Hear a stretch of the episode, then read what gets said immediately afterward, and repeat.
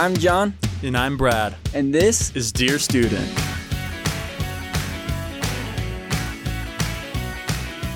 welcome to the Students Podcast. where we help you create the college experience you've always dreamed of. So, um, I had this kind of epiphany thing of like, why do people like these successful people that have been homeless or, you know, drug drug addicts or something like, how do they end up famous? And some people multiple times, like they get Yeah. everything, they lose everything, they get it all back, they lose it, they get it all back. And kind of the conclusion that I came to is that you know people like they they live in a like there's a no holding back attitude Mm-hmm. and it's not necessarily they have nothing to lose but i mean in some cases they don't but in the cases of you know like you and i where we can't just go risk everything because we do have things to lose. But i think there's an idea of like not holding back and sometimes we might be like shy or embarrassed or but Yeah. what? But what if this? But what if that?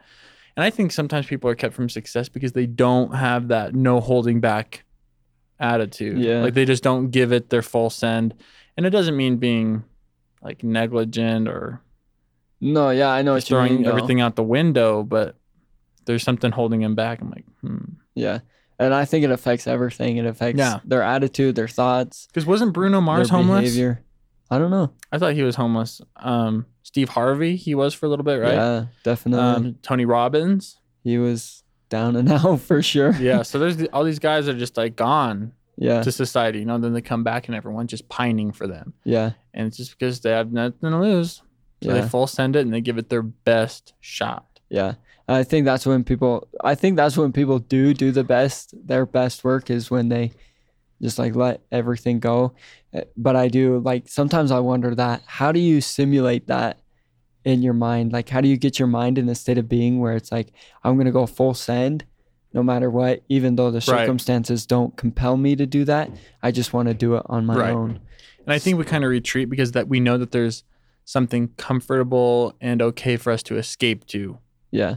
you know it's like i yeah. for them it's like i'm going back to my car Yeah. or i'm going back to this Yeah. park bench you know but for us it's like oh if i don't do whatever i can just go out, home yeah. like i still have my nine to five job i still have this whatever but if they were to work and act like they were going to go back and live in their car Yeah. or on a park bench or something like that i think their performance would be very different Yeah, it's like burning burning your bridges. And I think Napoleon Hill talks about that in Think and Grow Rich, where he's like he tells a story of um, this army that was going to battle, and once they landed on the shore to go to battle, the captain had them burn all the ships. oh yeah i've heard of that Just The exactly only- what you're talking about. the only way for you to get Yeah. home is to win is to win. Yeah, it's not like you're going back to your ship because they're gone. And so, but I, you know, when we talked to Sergio and he was talking about the panic zone and the comfort zone, Yeah. and then that little sweet spot outside the comfort zone. So I wonder, like, how do you manage that? Because for some people, I feel like burning the ships would panic them. And they're just like, okay, Yeah. we're done. I'm just gonna sit here on this beach then and, and chill out. Anyway, so I, I think that's something really important to understand is how do you do enough to create, invoke growth and without stepping into the panic zone. But I don't know, honestly, panic. I wonder if you could get to the point where you don't panic, where like nothing yeah, phases that's a really you. interesting thought. I think don't maybe know. we kind of have to walk ourselves. You, you know, um, is it in the Bible? If you're prepared, you shall not fear. Hmm. scripture somewhere. Yeah.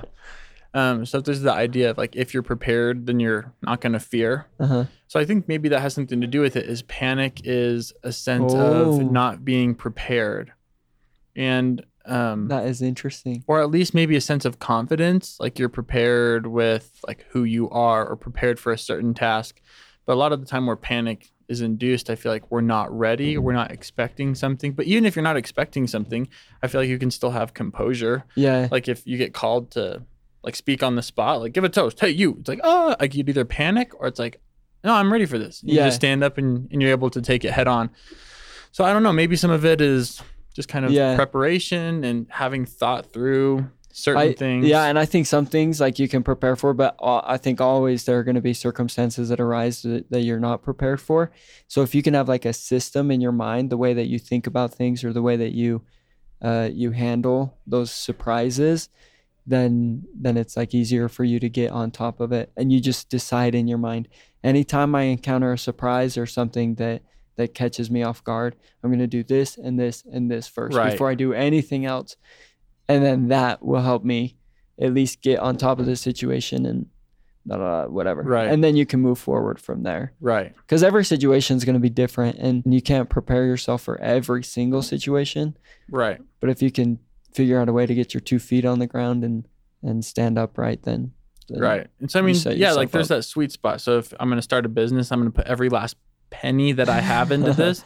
If it starts failing, you can see why there's reason to panic. yeah you know, especially if you have like a wife, kids, or whatever they're called. sure But if it's, you know, I'm going to take appropriate risks and I'm going to act like there's no going back. yeah Yeah. I think you might have something going for you. yeah and it is a balance bro i It think is. it is but but the the quicker you can understand the balance then then i feel like progress and moving forward becomes a lot more Yeah.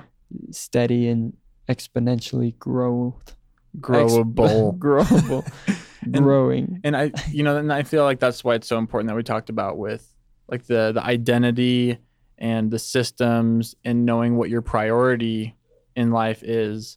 You can really easily mess up in life. You're like, I'm gonna send it in this business, and I'm going like there's no coming back at the sacrifice of what, yeah like relationships, yeah um, whatever. But then also knowing your why yeah behind things. So there's a lot of different things that are in play here. yeah But because you can get to the point where you expand yourself and you you can manage all those things Yeah, but it doesn't mean that you're ready to do it right then and also in scriptures scriptures say don't run faster than you have strength or yep, or that whole idea so i think incremental steps are really important yeah. in the process as well And these are the most important tips and practices for you this week. Be sure to follow or subscribe rate and review And we will catch you next time.